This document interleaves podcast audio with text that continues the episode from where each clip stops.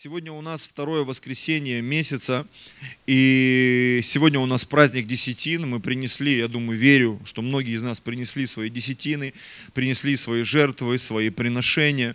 И я сегодня смотрел и увидел, что в Писании есть несколько мест. А, апостол Петр два раза пишет об этом. Я так зачитаю, как отступление, да. А, это 2 э, Петра 1.13. Здесь написано так – Справедливым же почитаю, доколе нахожусь в этой телесной храмине, возбуждать вас напоминанием. И 2 Петра 3 глава 1 стих написано, это уже второе послание пишу к вам, возлюбленные, и в них напоминанием возбуждаю ваш чистый смысл. И вот сегодня я бы хотел поговорить, возможно, в каком-то новом контексте, под новым углом зрения, о тех вещах старых, но очень важных для нас с вами. Я хотел бы поговорить о финансах, не просто о таком незримом духовном благословении. Я думаю, что пришло время нам с вами обновить вновь это откровение в нашей церкви. Обновить, потому что э, нам всем нужно обновление обновить здравый и чистый смысл.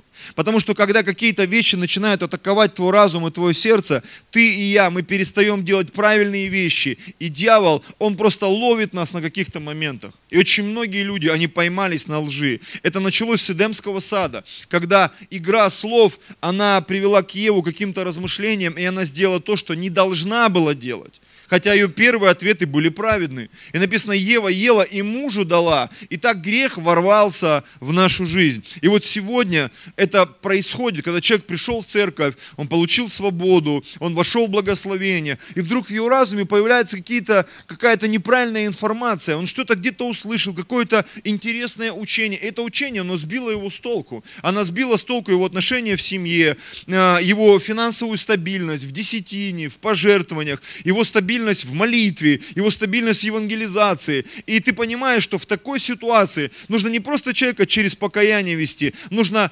напоминанием возбудить внутри него чистый смысл чтобы то, что он получил когда-то, то, что подняло его, это восстановило его. В, откр... в книге Откровений, там, в обращении к Первоапостольской церкви, там написано, вспомни, откуда ты не спал. Покайся и твори прежние дела твои. И вот я верю, сегодня это будет одна из тех проповедей, которая напоминанием возбудит внутри нас здравый и чистый смысл того, что мы должны бы делать всегда. И если ты делаешь это, слава Богу, ты получишь еще больше мудрости и благословения. Если ты где-то остановился или перестал это делать, или вообще не делал, сегодня я верю, что ты получишь особенное откровение и еще один ключ к тому, чтобы стать благословенным в Боге по-настоящему. Аминь. Итак, тема проповеди моей сегодня «Скупой и щедрый». И почему-то вот уже перед самым началом служения пришло второе для таких людей, более у нас, скажем так, не знаю, романтичных, не романтичных, да, расположение сердца.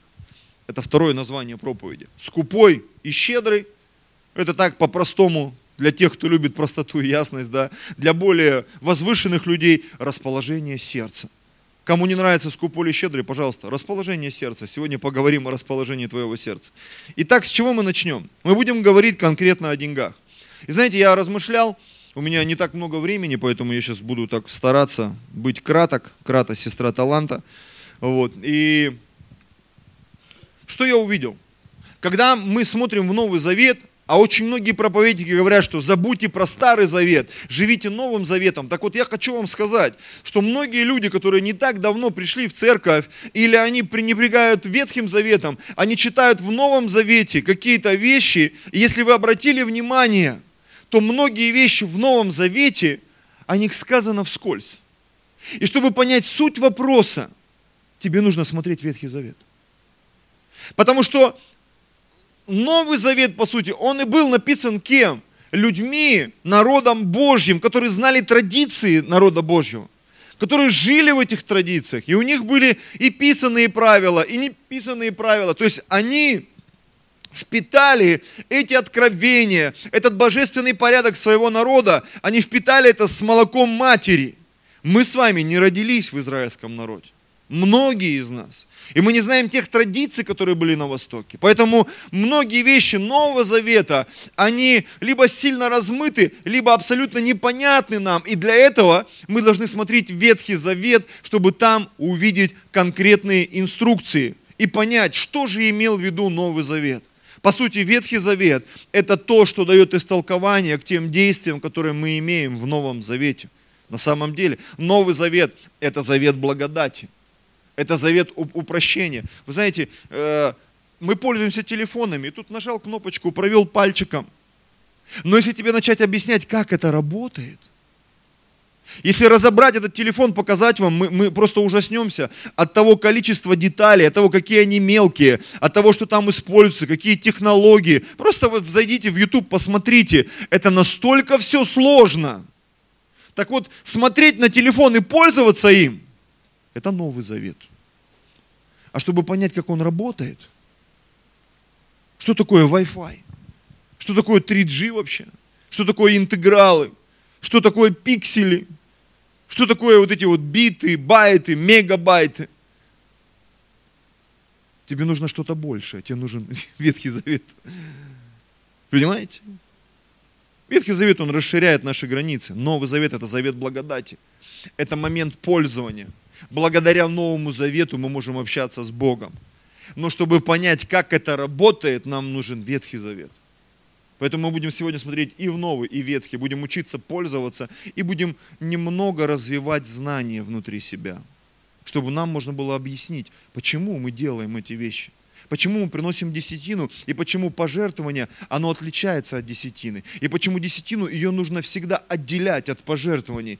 Аллилуйя. И почему десятину мы приносим там раз в месяц, ну как в нашей церкви, да, а пожертвование мы приносим каждое служение. И это разные вещи, абсолютно. Потому что для многих это непонятно, и к моему удивлению, к удивлению многих людей, это непонятно. Люди, у них настолько все смешано, замешано.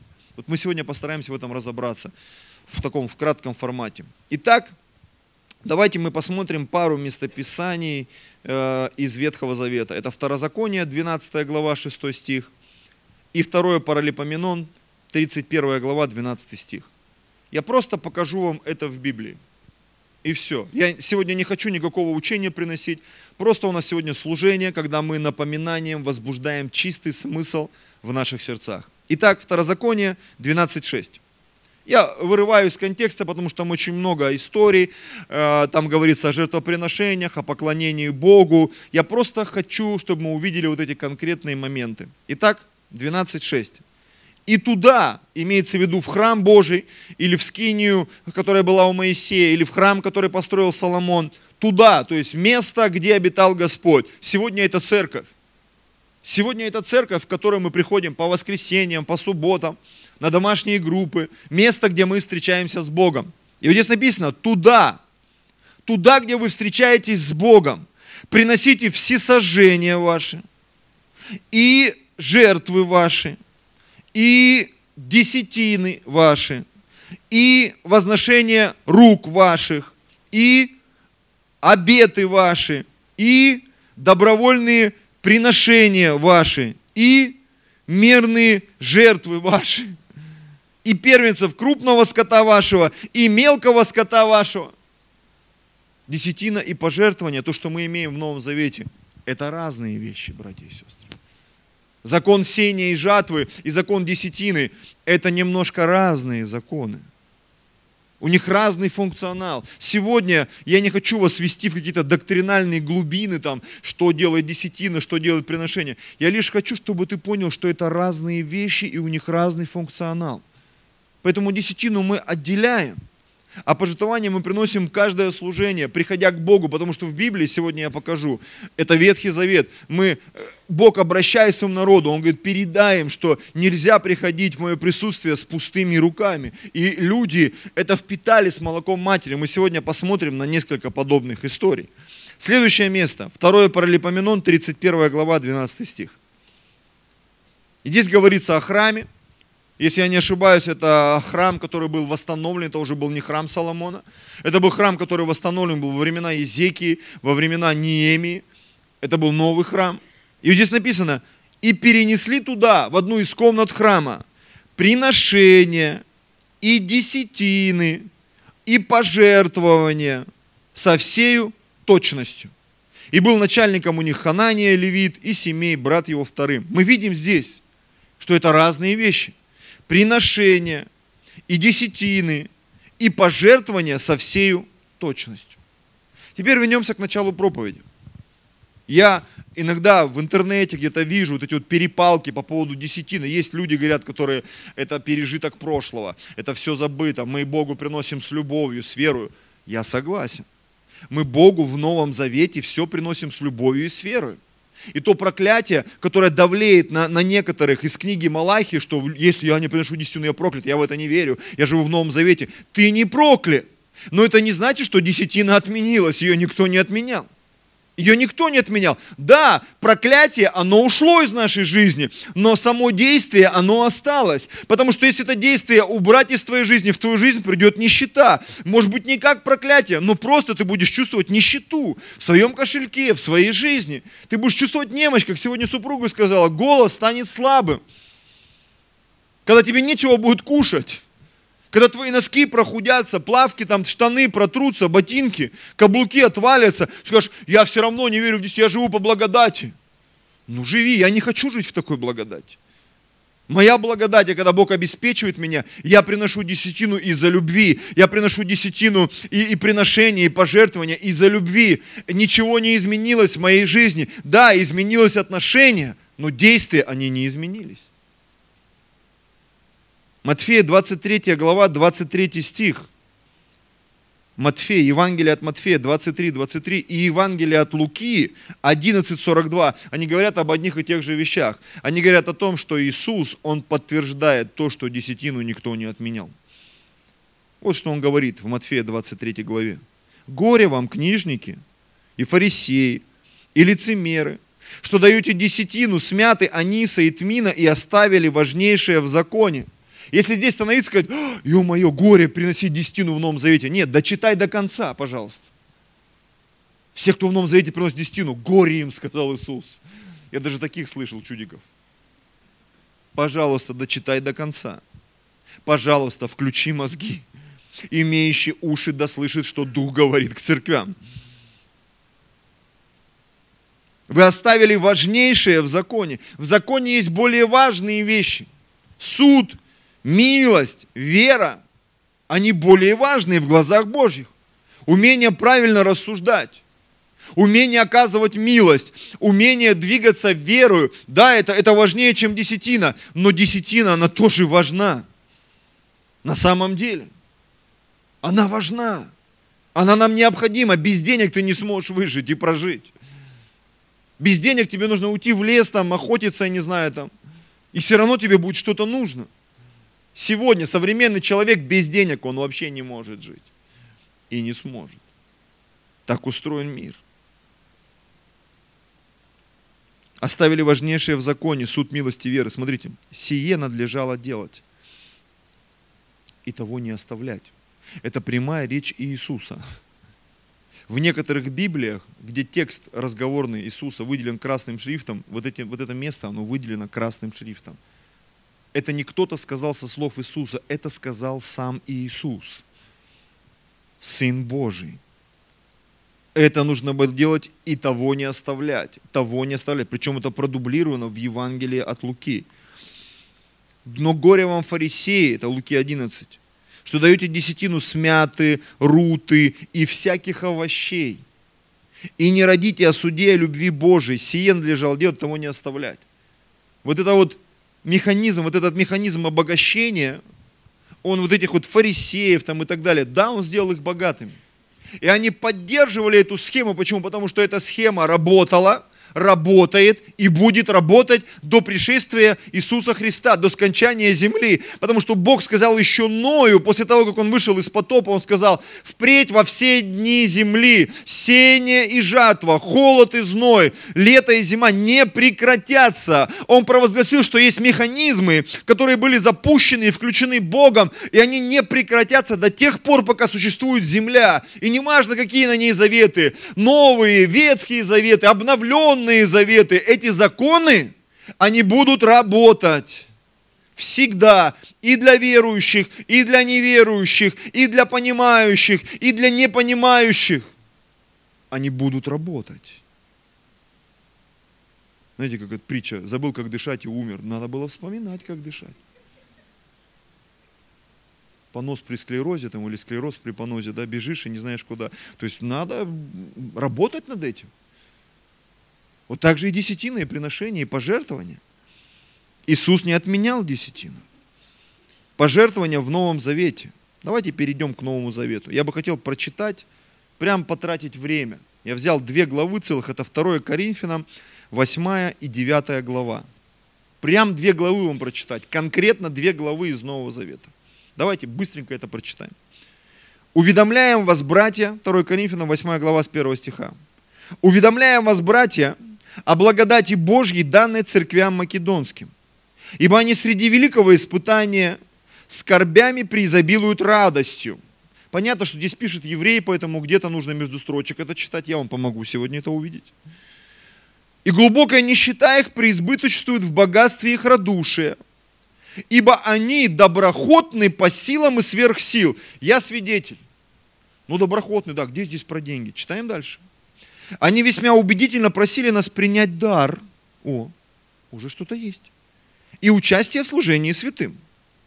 И не только чего мы надеялись, но они отдали самих себя, во-первых, Господу, а потом и нам по воле Божьей. И потому мы просили Тита, чтобы он как начал, так и окончил у вас. И это доброе дело. О чем ты, Павел? О деньгах, братья и сестры. О рубликах, о евриках, о долларах, о бумажных, железных, новых, старых. О деньгах речь идет. О деньгах. О деньгах, правильно, да? А как вы изобилуете всем, верою и словом, и познанием, и всяким усердием, и любовью вашу к нам. Пастор, мы так тебя любим, мы любим церковь, мы любим Господа. Слава Господу. То изобилуйте и сею добродетелью. О чем ты говоришь? О денежках. Я конкретно говорю о денежках. И говорю это не в виде повеления. Это не повеление, братья и сестры. Это решение каждого, даже кто нас смотрит сегодня в интернете, скажет, вау, вот она сектантская проповедь. Отжим денег. Вот классика, классика, надо скачать, показать всем. Сейчас мы классику до конца досмотрим, и все все поймут. Говорю это не в виде повеления. Это ведь не повеление, это просто заповедь. Ты можешь ей подчиняться, а можешь нет. Это Новый Завет. Но усердием других испытываю искренность и вашей любви. Представь себе. Бог деньгами испытывает искренность нашей любви. Нашими деньгами. Ибо вы знаете, благодать Господа нашего Иисуса Христа, что Он, будучи богат, обнищал ради вас, дабы вы обогатились Его нищетою. О как! И даю на это совет, ибо это полезно вам, которые не только начали делать сие, но и желали того еще с прошедшего года – кто-то целый год собирался перенести десятину и не смог. Он говорит, ребята, давайте. Соверши, смотрите, соверш, совершите же теперь самое дело, дабы, чего усердно желали, то исполнено было по достатку. Но уже надо запустить эти процессы в своей жизни. Ибо если есть усердие, то оно принимается смотря по тому, кто что имеет, а не по тому, чего не имеет. У всех разный статус, братья и сестры. У всех разное усердие. Для кого-то, не про москвичей, для кого-то, живущего в нашей России, 100 рублей – это жертва. Я знаю зарплаты там, откуда я приехал. И когда человек получает, не знаю, там 5-7 тысяч, даже такие зарплаты есть на территории нашей страны – для него 100 рублей это такая увесистая купюра на самом деле. Но даже когда ты получаешь 20 тысяч, что такое 100 рублей на служение? Ну просто у нас 4 служения в месяц. 400 рублей от 20 тысяч зарплаты, ну, ну согласитесь. Даже если ты десятину принес полторы тысячи. Но это смешно. Нам, москвичам, даже стыдно про это говорить. Скажут, что ты, пастор? Я говорю, вот мне стыдно. Стыдно. Потому что здесь что написано, мы прочитали здесь только что? Ибо если есть усердие, то оно принимается, смотря по тому, кто что имеет, а не по тому, чего не имеет. Зная ситуацию в жизни человека, ты можешь понять, что за жертва. Помните, Иисус сидел у сокровищницы? И там, когда бабушка принесла, там какие-то две монеточки положила, две лепты, ученики даже не заметили, даже не увидели, ее не было. А Иисус говорит, а она больше всех положила. Почему? Она положила все пропитание свое. Иисус оценил эту жертву. Для кого-то а, у него даже таких денег нету в кармане. И не было никогда. А Иисус сказал, для этой женщины это жертва, это жертва, это великая жертва. Она положила пропитание. Почему? Потому что если есть усердие, она проявила усердие, то оно принимается, смотря по тому, кто что имеет. Она отдала все имение свое. Для нее это была жертва. Но это была вдова. Это не относится к тем, кто зарабатывает хорошие деньги. Понимаете, о чем я говорю? от того, что ты имеешь. Вот от этого ты должен отталкиваться. Усердие. Не требуется, чтобы другим было облегчение, а вам тяжесть, но чтобы была равномерность. Для кого-то тысяча рублей – это вообще не деньги на самом деле. А для кого-то тысяча рублей – это тяжесть. Поэтому Бог знает наш потенциал. И Он знает, что мы с этим потенциалом делаем. Ныне ваш избыток восполнения их недостатка а после их избыток восполнения вашего недостатка, чтобы была равномерность. Как написано, кто собрал много, не имел лишнего, и кто имел мало, не имел э, недостатка. Благодарение Богу, вложившего в сердце Титова такое усердие к вам – Ибо хотя я просил его, впрочем, он, будучи очень усердным, пошел к вам добровольно, с ним послали мы также брата во всех церквях, похваляемого за благовестие, и притом избранного от церквей сопутствовать нам для сего благотворения, которого мы служим во славу самого Господа и соответствие вашему усердию. Остерегаясь, чтобы нам не подвергнуться от кого нареканию при таком обилии приношений, вверяемых нашему служению. Смотрите, Ибо мы стараемся о добром не только пред Господом, но и пред людьми. Сегодня я вспомнил одну историю, которую я услышал из уст какого-то проповедника. Все хотел ее проверить, прогуглить, так руки не дошли. Так вот, говорят, произошел такой случай, когда Александр Македонский с одним из своих там военачальников, они ехали в расположение какой-то из своих частей, и у дороги сидел нищий и просил милостыню. И Александр Македонский достал из своего мешка там царского золотые монеты – и бросил ему. И удивленный генерал сказал, господин, ну это же нищий. Ему хватило бы медных, даже не серебряных, просто медных монет. И Македон сказал, ему бы хватило. Но я, как царь, не могу дать другие монеты. Потому что это мой статус. Я, как царь, могу только золотые давать. Это было мышление Александра Македонского. Когда мы читаем про Соломона, мы удивляемся, он принес тысячу всесожжений. Это какая-то заоблачная жертва, но это был уровень Соломона. Он и не мог меньше принести, потому что он был царь. И усердие царя, оно проявлялось вот на таком уровне жертвоприношений. Понимаете, о чем я говорю? От уровня человека, от его статуса, от его зарплаты, от его вот этих всех вещей. От этого и зависит уровень его жертвы, его десятины, его пожертвования, его усердия. И когда этого усердия не проявляется, тогда в Царстве Божьем не хватает финансов. И Бог, видя это, Он говорит, ну, не вопрос. Я благословлю по твоей жертве. Мы сегодня чуть дальше будем об этом читать. Как ты посеял, так ты и пожнешь. Каково расположение твоего сердца, такова будет и реакция. Ты скажешь, ну мы же по благодати живем. Да, по благодати. Поэтому Бог, глядя наше сердце, Он видит нашу ситуацию, но Он видит, что наше сердце жертвы. Знаешь, когда вот у меня нет денег, и я отдал последнее, что происходит? Включается благодать.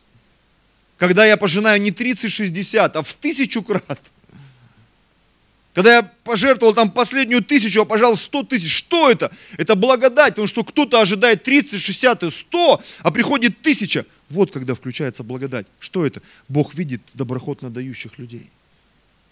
И в жизни доброхотно дающего работает благодать. А в жизни тех, кто жадный, эта благодать перестает работать.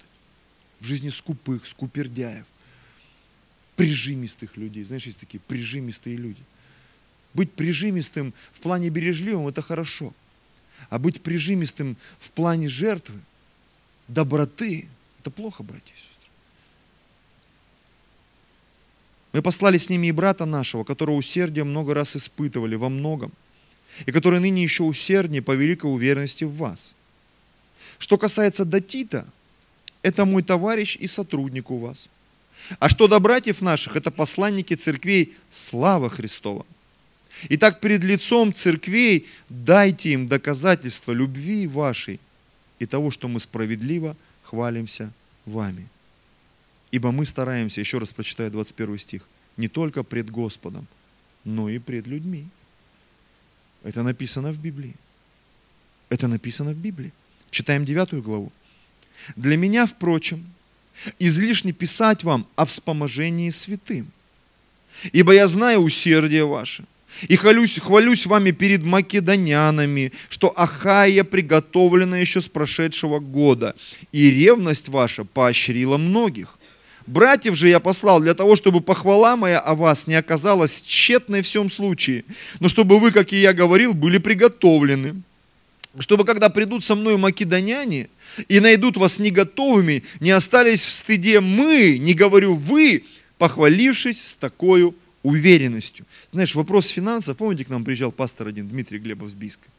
Говорит, люди готовы тебе признаться в самых страшных грехах, самых страшных извращениях. Самое главное, чтобы ты не прикасался к их кошельку.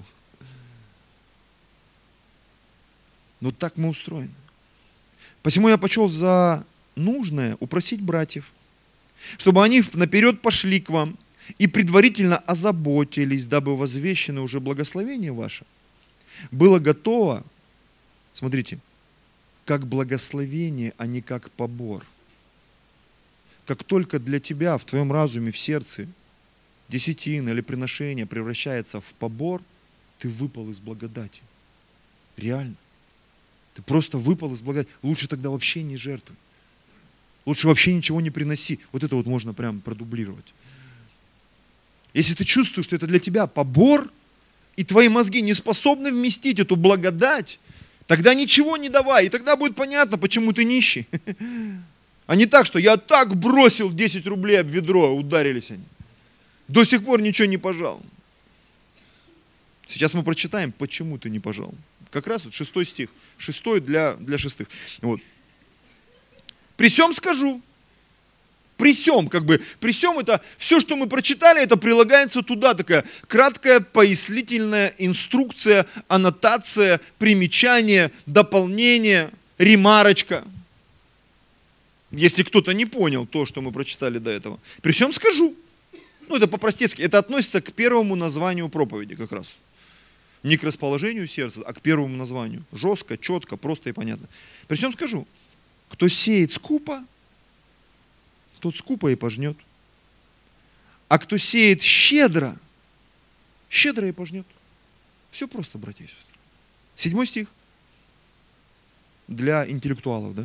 Каждый уделяй по расположению сердца а не с огорчением и не с принуждением.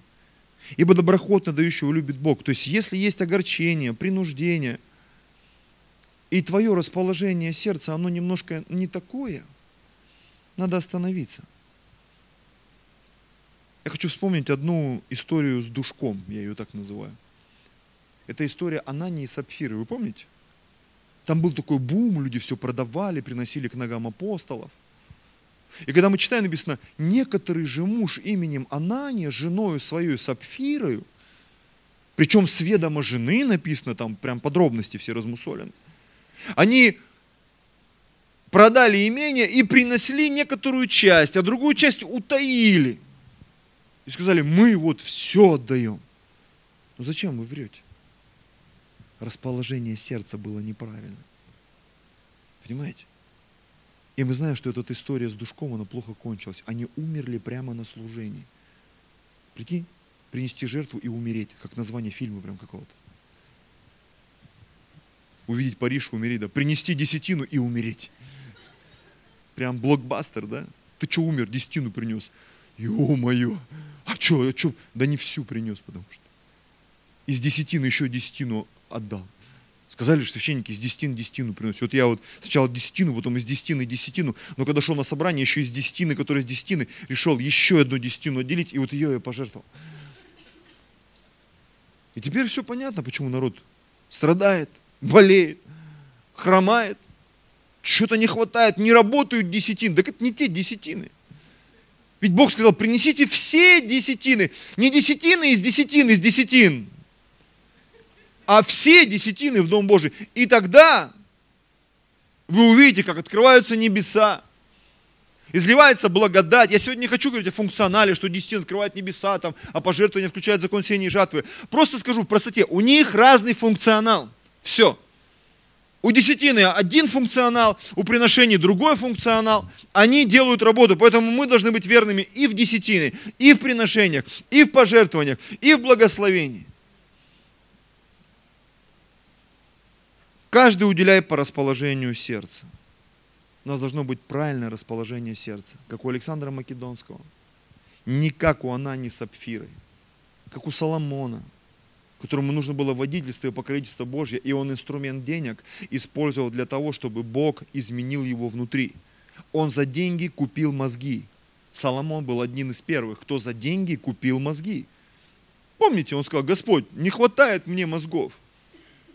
И Соломон сказал, и Бог сказал, хорошо. Потому что тысяча всесожжений, там такое благоухание. Бог заходит, о, ребята, что так сильно пахнет благоуханиями? Знаешь, когда вот женщина духарится, и она садится в машину, и там...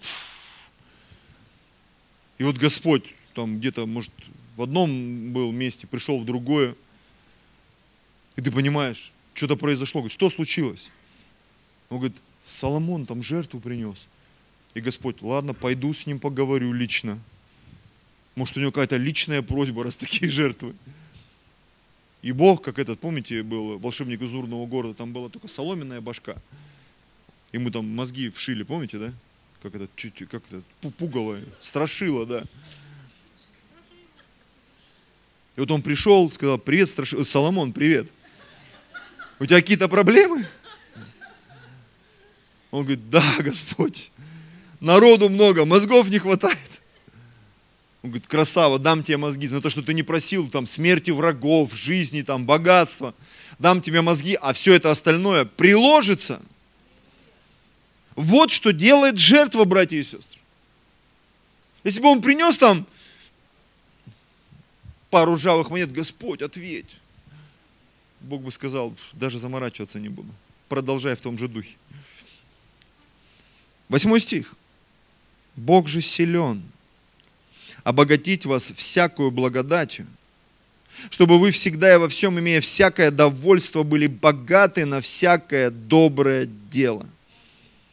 Как написано, расточил, раздал нищим, правда его пребывает в век. Дающий же семя сеющему. И хлеб в пищу подаст обилие посеянному вами.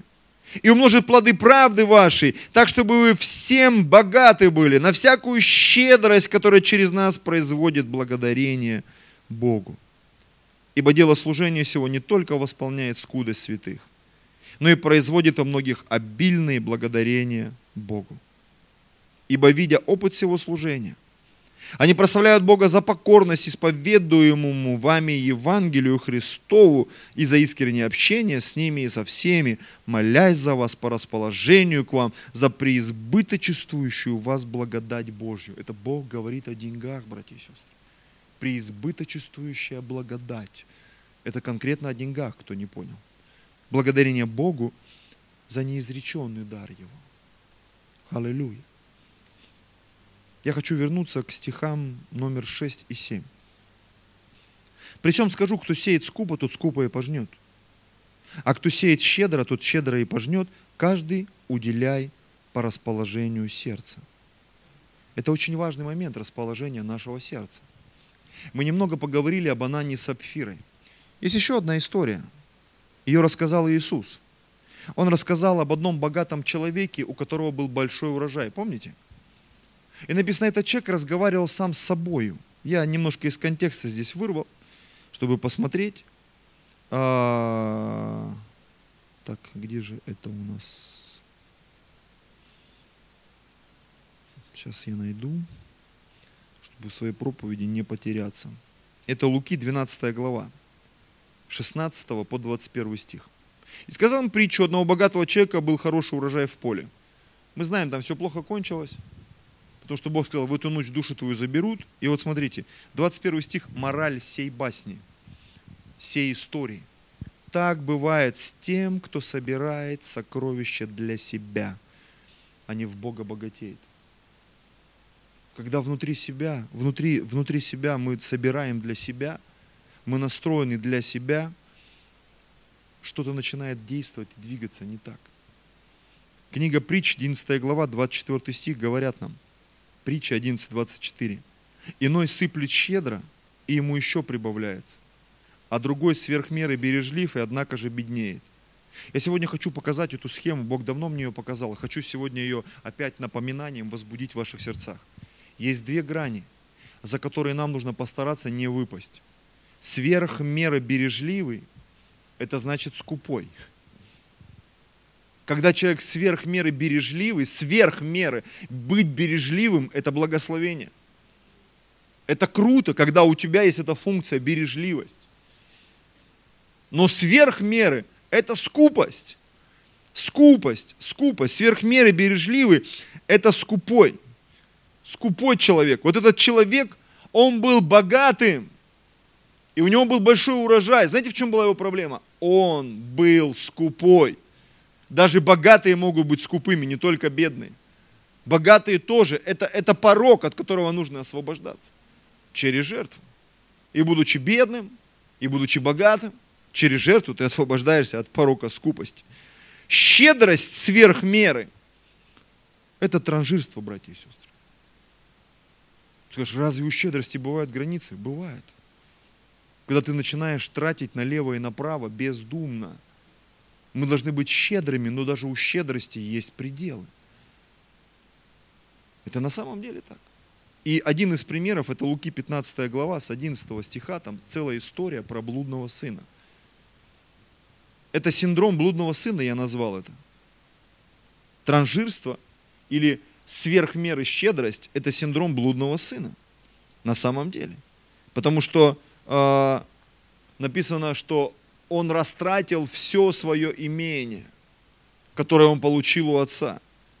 И написано, отец, отец проявил щедрость, он дал ему лучшую одежду, он дал ему откормленного теленка и принял его, и восстановив права наследника. Просто представь себе, он ему отдал часть имения, тот все протратил, вернулся, и отец смог ему дать еще. Почему? Потому что отец был щедрый. Он не был транжиром, у него хватило еще на одну долю. Он дал ему лучшую одежду, не просто лохмотья, не просто бэушное, то, что от старшего брата досталось там или от кого-то там. Он дал ему лучшую одежду и откормленного теленка. Он ему дал то, что нагрело старшего брата. И брат пришел, говорит, что за дела, ты мне никогда не дал ему, я же первенец, у меня должно так быть. Потому что отец был щедрым. И он сказал, все мое, твое. Помните, он сказал потом старшему сыну. Говорит, моей щедрости хватит на вас обоих. Вот это правильная щедрость. А щедрость блудного сына была неправильной. Он все раскатал, прокутил. Праздность, транжирство. Две вещи. Итак, запоминаем. Граница бережливости э, за, запредельная. Да, это когда ты скупой становишься. Когда ты щедрый, щедрым быть хорошо, но когда ты начинаешь транжирить, это неправильно. Есть бережливость, есть щедрость. И в этих границах мы должны двигаться. Их Бог будет развивать, развивать, раздвигать эти границы в нашей жизни. Аминь. Итак, практические советы. Десятины мы отделяем от всего остального. Наша семья, мы в течение месяца, мы откладываем, у нас дома есть конверт, мы откладываем эти деньги. И раз в месяц, как сегодня, в праздник десятин, мы принесли здесь десятина всей нашей семьи. Поскольку мы живем вместе, здесь десятина и моей жены личные деньги, и моего сына – и мои, мы складываем, это наша общая десятина нашей семьи. Кто-то по-разному, это в принципе не критично. Но здесь десятина нашей семьи, и наш конверт, он подписан. Если ты стесняешься, у тебя какие-то там, не знаю, свои мысли, ты можешь не подписывать, просто пустой чистый конверт. Но десятину нужно отделять. Ну, в смысле, э, пустой без надписи, я имею в виду, чистый конверт. Чистый конверт. Если тебя смущает, что кто-то там будет знать об этом и так далее, ну, это не вопрос. Это вопрос твоей веры и посвящения. На самом деле. Ты, ну, ты должен это отделять. Если у тебя не хватает силы, пастор, я не могу, мне таки хочется потратить, да можешь каждую неделю приносить. Если ты чувствуешь, вообще в Библии написано, немедля приносить. Все остальное – это наши пожертвования. Это наше участие, когда мы сеем в каких-то братьев, сестер, не знаю, в пасторов, в церковь. Это пожертвование, приношение. Это то, что включает закон сеяния и жатвы. Если десятина – это наша безопасность по Малахии, это то, что открывает небеса, это то, что запрещает пожирающим приходить в нашу жизнь, это то, что изливает изобилие в нашу жизнь, халилюя, то что делают приношение десятины? Они включают закон сеяния и жатвы. 30, 60 и 100 крат. Это простая механика. Есть очень много других э, откровений, и ты можешь найти в книгах по финансовому преуспеванию, по сеянию и жатве. Сегодня я не об этом. Я лишь хочу сказать тебе, что это разные вещи, у них разный функционал, и мы должны быть в этом верны. Аминь. А, исход 23 глава, пожалуйста, музыканты, вы уже можете выходить. Исход 23.15 и исход 34.20. Это уже такая, знаете, как бы точечка, вишенка на торте. Это то, что я должен тоже сказать. 23 глава, 15 стих. Наблюдай праздника пресноков. То есть, чтобы понять Новый Завет, нам нужно смотреть Ветхий. Мы смотрим снова Ветхий, чтобы некоторые вещи вытащить оттуда как инструкцию. Понимаете меня? Скажи аминь на это. Наблюдай праздника пресноков. Семь дней ешь пресный хлеб, как я повелел тебе. В назначенное время месяца Авива, и ибо воном ты вышел из Египта. И смотрите, концовка мне важна. И пусть не являются пред лицом мое с пустыми руками. Это была заповедь. Сейчас мы прочитаем, как эта заповедь исполнялась, чтобы вы поняли, что мы живем в Новом Завете, и мы с вами даже не евреи по плоти, поэтому многие вещи, они непонятны. Для этого нужно читать Ветхий Завет, чтобы понять. Евреи, они понимали, они впитывали это с молоком матери. Дальше читаем. Исход 3.4 в этой же книге как бы дублируется, да, первородные заслов заменяя агнцам, если не заменишь, то выкупи всех первенцев сыновей твоих выкупай, концовка стиха, пусть не является пред лицом ее с пустыми руками. Теперь читаем историю про первого царя Саула. Мы все знаем, как он стал царем. Убежали ослицы, они пошли их искать со слугою. И по дороге они встретили там Сау, Самуила, помните? Самуил благословил его и в итоге сделал его царем. Как это все происходило? Маленькая э, история из их встречи. Читаем. Первое царство, 9 глава, 6 по 10 стих. Но слуга сказал ему, слуга сказал Саулу, будущему царю, вот в этом городе есть человек Божий, человек уважаемый. Все, что он не скажет, сбывается. Человек Божий, человек уважаемый. Сегодня мы приходим в церковь, чтобы слышать Слово Божье. Мы общаемся на домашних группах, ну где-то. То есть мы приходим в церковь. И вот смотрите, все, что он не скажет, сбывается. Сходим теперь туда, может быть, он укажет нам путь наш, по которому нам идти. Здесь даже не про ослиц, представляете, пророчески.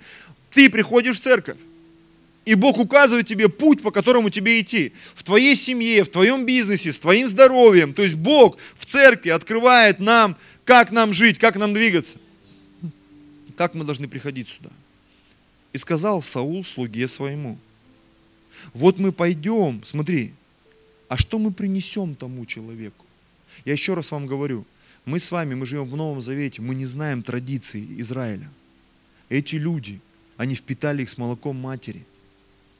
Поэтому многие вещи, а, они как условность в Новом Завете. Они есть, но они не до конца нам понятны. Э, повторяюсь, смотри Ветхий Завет. Пункт 2, если не понял пункт 2, смотри пункт 1. И вот Саул сказал слуге своему, вот мы пойдем, а что мы принесем тому человеку? Ибо хлеба не стало в сумах наших, и подарка нет, чтобы поднести человеку Божьему. Что у нас? Он говорит, мы не можем пойти в церковь, мы не можем прийти к пророку, мы не можем пойти в храм, если у меня нет ничего. Пусть даже там 10 копеек, рубль, ну если я там с вокзала откуда-то там появился. 10 рублей, 15, ну, ну у меня что-то должно быть. Я должен об этом думать, потому что э, я понимаю, когда ты вот ты с какого-то дна там поднялся, но это, это понять можно. Но когда ты уже полгода, там, месяц, да, у меня до сих пор нету. Почему? Это значит, ты так решил. Это значит, я так решил что мне нечего дать Богу. Ну, вот 100 рублей, максималка моя. Все, что я могу выделить из своей статичной зарплаты.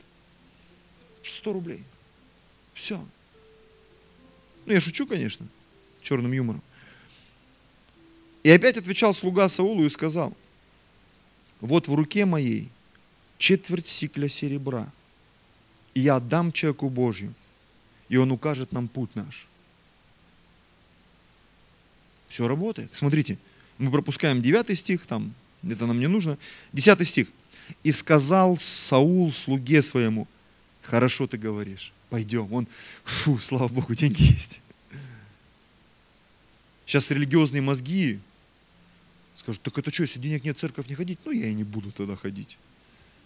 Это глупое решение. Молись, чтобы деньги были. Даже если ты придешь без денег, ничего не произойдет. Бог тебя не убьет, ты не умрешь. Ты не станешь нищим, тебя не снимут, тут последние штаны не отберут. Нет. Просто мы должны стремиться к тому, чтобы когда мы приходим к Богу, в наших руках была жертва. И здесь уже смотрится, еще раз возвращаемся к этим постулатам, да, как это все смотрится. Поверьте, Бог, Он знает нашу ситуацию. И, ибо если есть усердие, что такое усердие? Я пришел и принес жертву. Не надо свои жертвы сравнивать. Ты там 10 рублей, я 100 пожертвовал. Ты нищеброд. Ты не знаешь его ситуации. Может быть, он пожертвовал больше, чем ты. Твоя 100 рублевая по сравнению с его десяткой – это ничто. Потому что Иисус посмотрел на женщину и сказал, она больше всех принесла. Ученики не врубились. Как? Она там каких-то две ржавых монетки положила. Иисус говорит, нет, она больше всех принесла. Она свое пропитание отдала. Вот о чем я говорю сегодня. Механизм, как это работает, братья и сестры. Ибо если есть усердие, то оно принимается, смотря по тому, кто что имеет, а не по тому, чего не имеет. Вот так работает механизм. Вот так работает синдром скупости, синдром щедрости. Вот таким должно быть расположение нашего сердца. Поэтому я сегодня, когда я там вижу, кто там сколько жертвует, или там, я понимаю, что видимые вещи, они ни о чем не говорят. Все происходит там, в сердце, в сердце, в сердце происходит. И когда ты знаешь ситуацию человека и видишь эти деньги, ты понимаешь, ну он действительно отдал последнее. Мы сейчас будем молиться уже. Я сейчас вспомнил потрясающее свидетельство. Прежде чем мы будем собирать пожертвования, собирать приношения, десятины, я хочу о нем рассказать, знаете, как такую поставить жирную точку. Я помню, был такой проповедник, муж Божий, Шамбак его фамилия. И вот он рассказывал про другого мужа Божьего. Его, по-моему, Алан фамилия. Простите за вот такой вот плагиат. Рэй Алан, может быть, да. Он говорит, я был на служении этого человека, и на служении этого человека однажды Бог исцелил мальчика, у которого было 26 болезней. У него не было рук, у него не было ног, у него не было полового члена, у него не было глаз, у него язык вот так высокий, он был глухой, у него там что-то полсердца было там, у него не было там одной почки, то есть у него было 26 патологий. Когда он родился, врачи сказали, он не проживет э, там месяца, он прожил 4 года. И вот на то служение мама привезла его туда. Ну, мама, в, тогда не было этих э, инвалидных кресел, она его привезла в корзине. И э, тогда, чтобы выйти э, на служение помолиться, ты не мог, тебя не пускали, тебе давали записки. И если у тебя была записка, карточка, ты только по карточке мог выйти, чтобы за тебя помолились. И вот представляете, было очень особенное служение. И Шамбак, я, говорит, я был очевидцем этого всего. И эта женщина, она подошла ко мне, рассказала историю о своем сыне, и говорит, я когда слышал, говорит, я рыдал, я сказал, даже если вас не позовут, я говорит, сам возьму корзинку и вынесу и попрошу, чтобы Рэй Аллан помолился за вашего ребенка. И она ему сказала, эта женщина, говорит, вы знаете, у меня осталось 20 долларов, чтобы заправиться и доехать до дома, у меня больше ни копейки нет, только 20 долларов. И говорит, я все это знал. И говорит, уже завтра последнее служение, говорит, ну или сегодня вечером, и завтра мы уезжаем. И говорит, «Э, в этот вечер все пошло не так, как обычно. Этот человек Рэй Алл, он вышел, начал молиться – и он говорит, вы знаете, Бог сегодня хочет что-то сделать. И он прям в зал крикнул.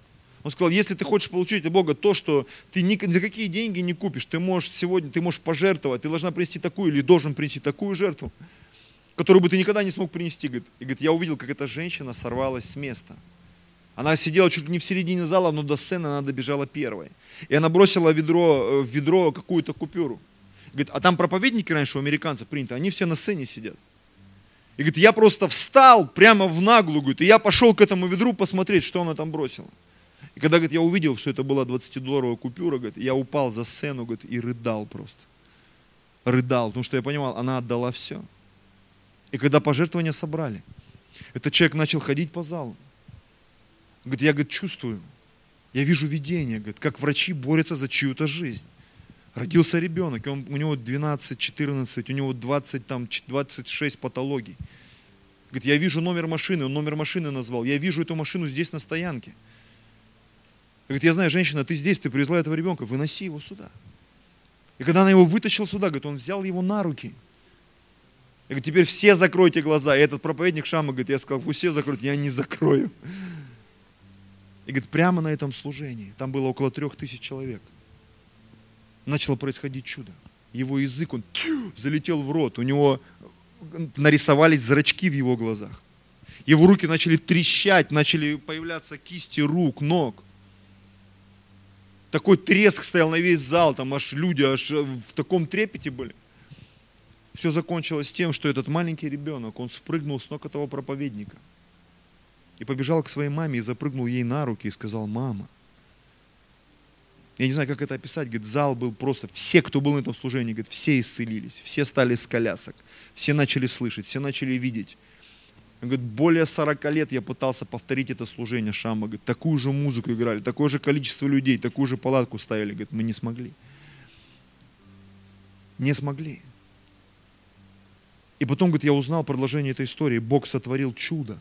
Еще одно в жизни этой женщины. Я стоял с этим ребенком на руках. И ко мне подходили люди и ссывали деньги в руки, в карманы. Говорит, и когда я пришла, говорит, в машину разобрала, там несколько тысяч долларов было. Представляете? Здоровый ребенок, великое благословение.